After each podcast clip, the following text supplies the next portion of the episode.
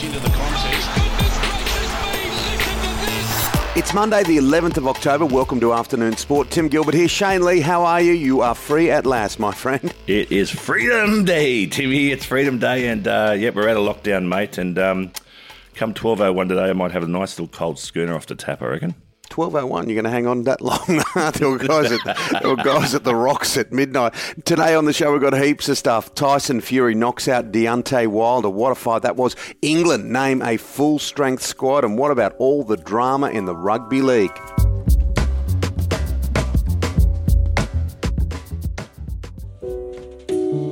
Now, there's nothing like a healthy head of hair. Shane, when I first met you, those blonde flowing locks, well, they had a life of their own. Yes, Timmy. As they say, look after your hair, and everything else will take care of itself. Now, I've got something for you too, Timmy, even with that silver fox look. It's called Mane Hair Care. Oh, Mane Hair Care. I know it. I absolutely love it. Yes, mate. Specialised men's hair care, targeting scalp conditions to stimulate scalp and over time improve growth. Oh, it's a fantastic product. It really is. I also note that it's all Australian, fully organic ingredients, Shane. Yep, not only will you look good, but the scent is just wonderful. Mane Hair Care. I'm going to get it on today. And that's spelled M A N E, manehaircare.com.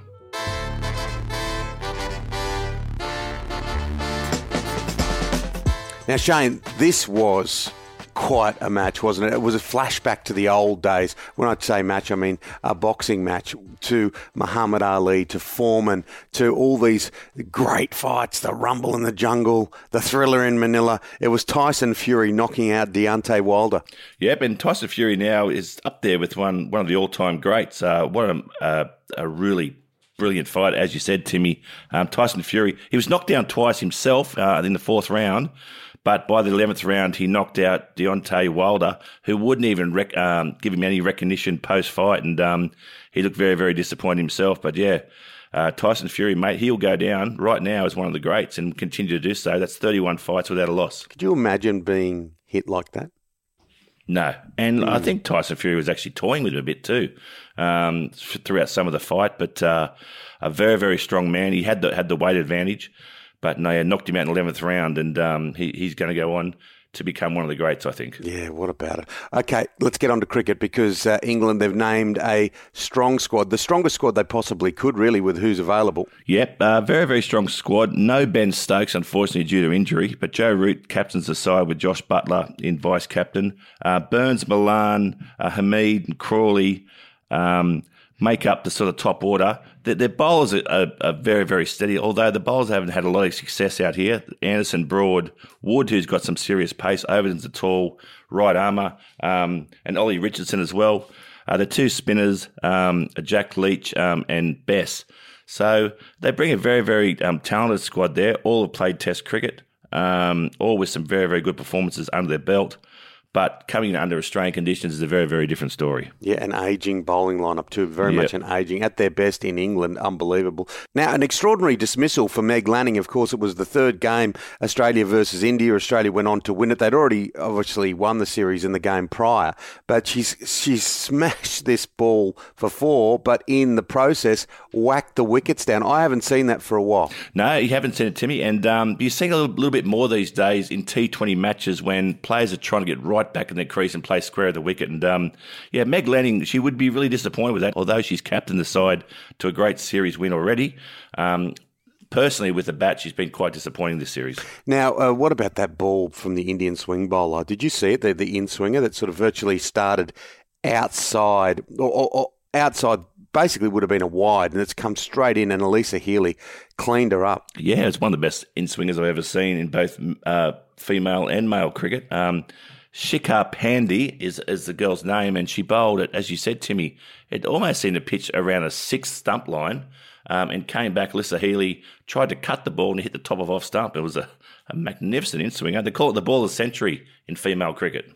Yeah, I looked. It looked like one of those two-piece balls. You know, how the two-piece Yeah. balls used to get them to swing all over the joint, and obviously the four pieces don't usually swing that much. But that just drifted. It must have been a combination of the humidity, the conditions, and obviously she's a. I saw her swing a few other balls off the wicket, which weren't as good. But um, yeah, that just worked. Obviously, Shane Warne had the ball of last century when he took out Mike Gatting, and he's in the in the press again. Of course, he's coming out blowing up about having to go into quarantine in Melbourne, but he's come out also and said that uh, he's happy with the gender neutral cricket terminology, so calling uh, players batters rather than batsmen.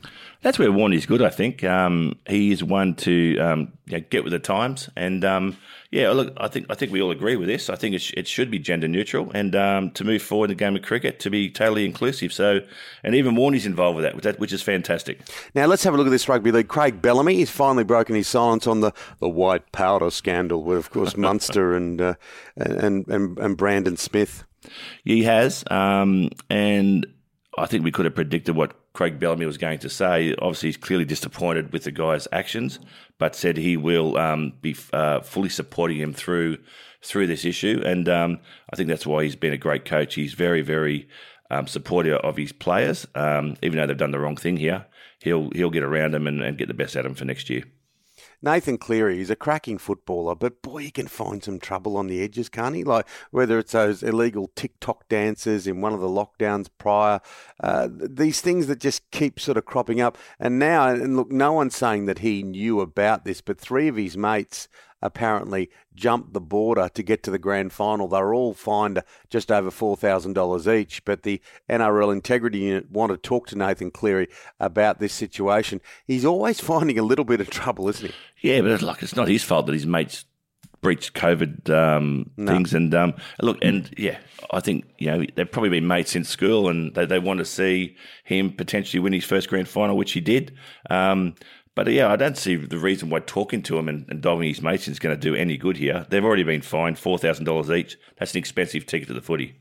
Yeah, and uh, look, if you break down what what he's done, he hasn't really done Yep. much over the years. I I think that maybe it's because of who he is, and his dad's the Yep. coach that you know many people just zero in on him.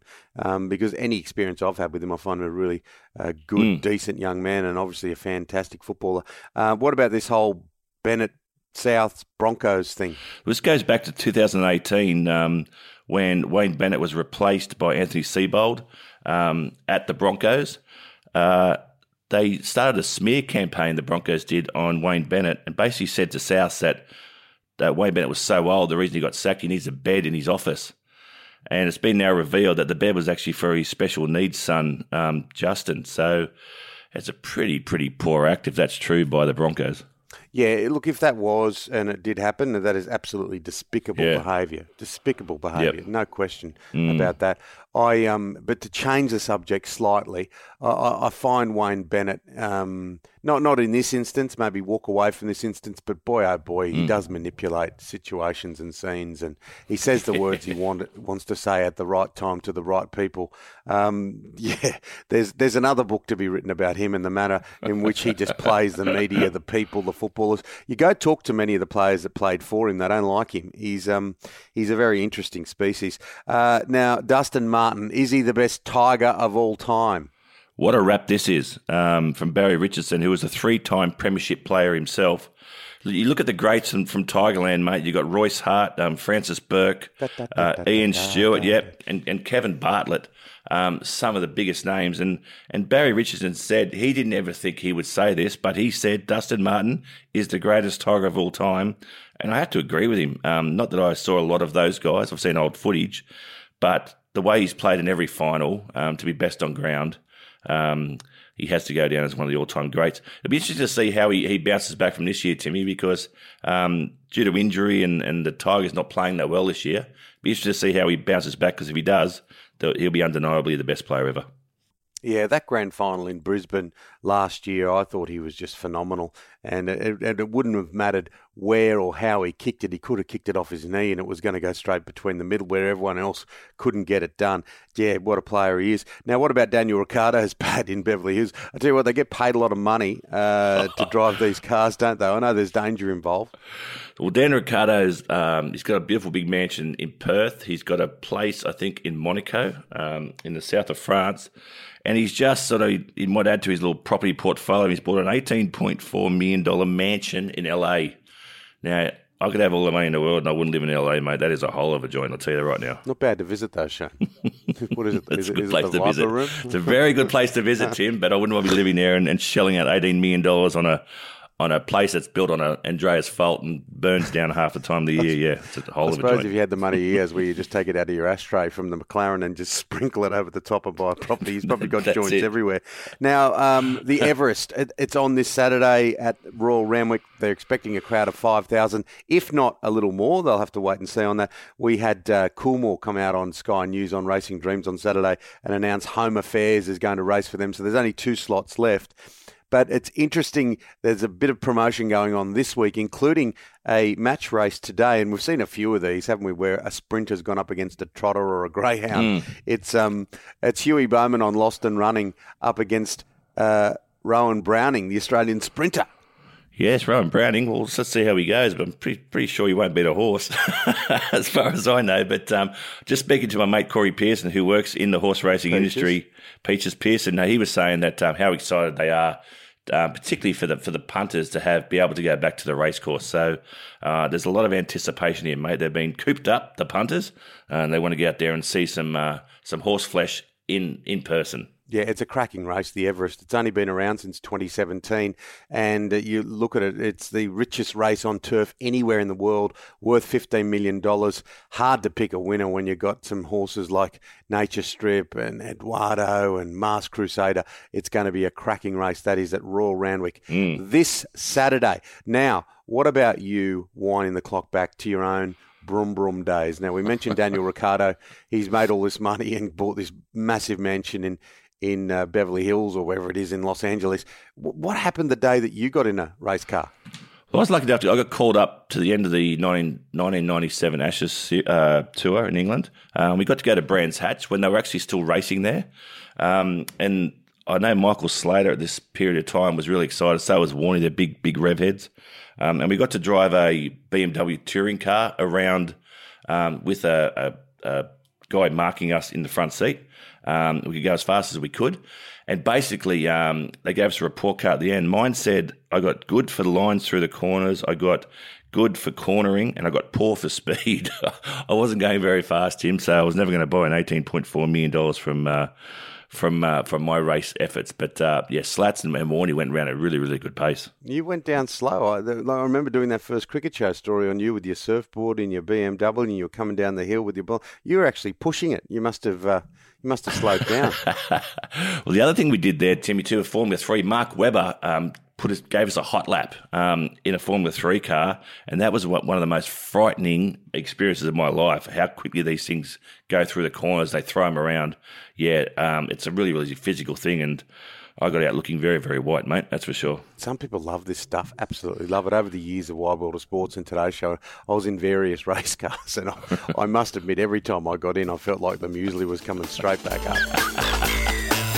That's it for Afternoon Sport today. Make sure you hit follow or subscribe wherever you listen. A big thank you to our sponsors Yeah, fantastic sponsors in Mane Hair Care. That's M A N E, manehaircare.com. and our great producer, Mr. Dan McHugh. Back tomorrow with your daily dose of sport. We'll see you then, guys. Take care.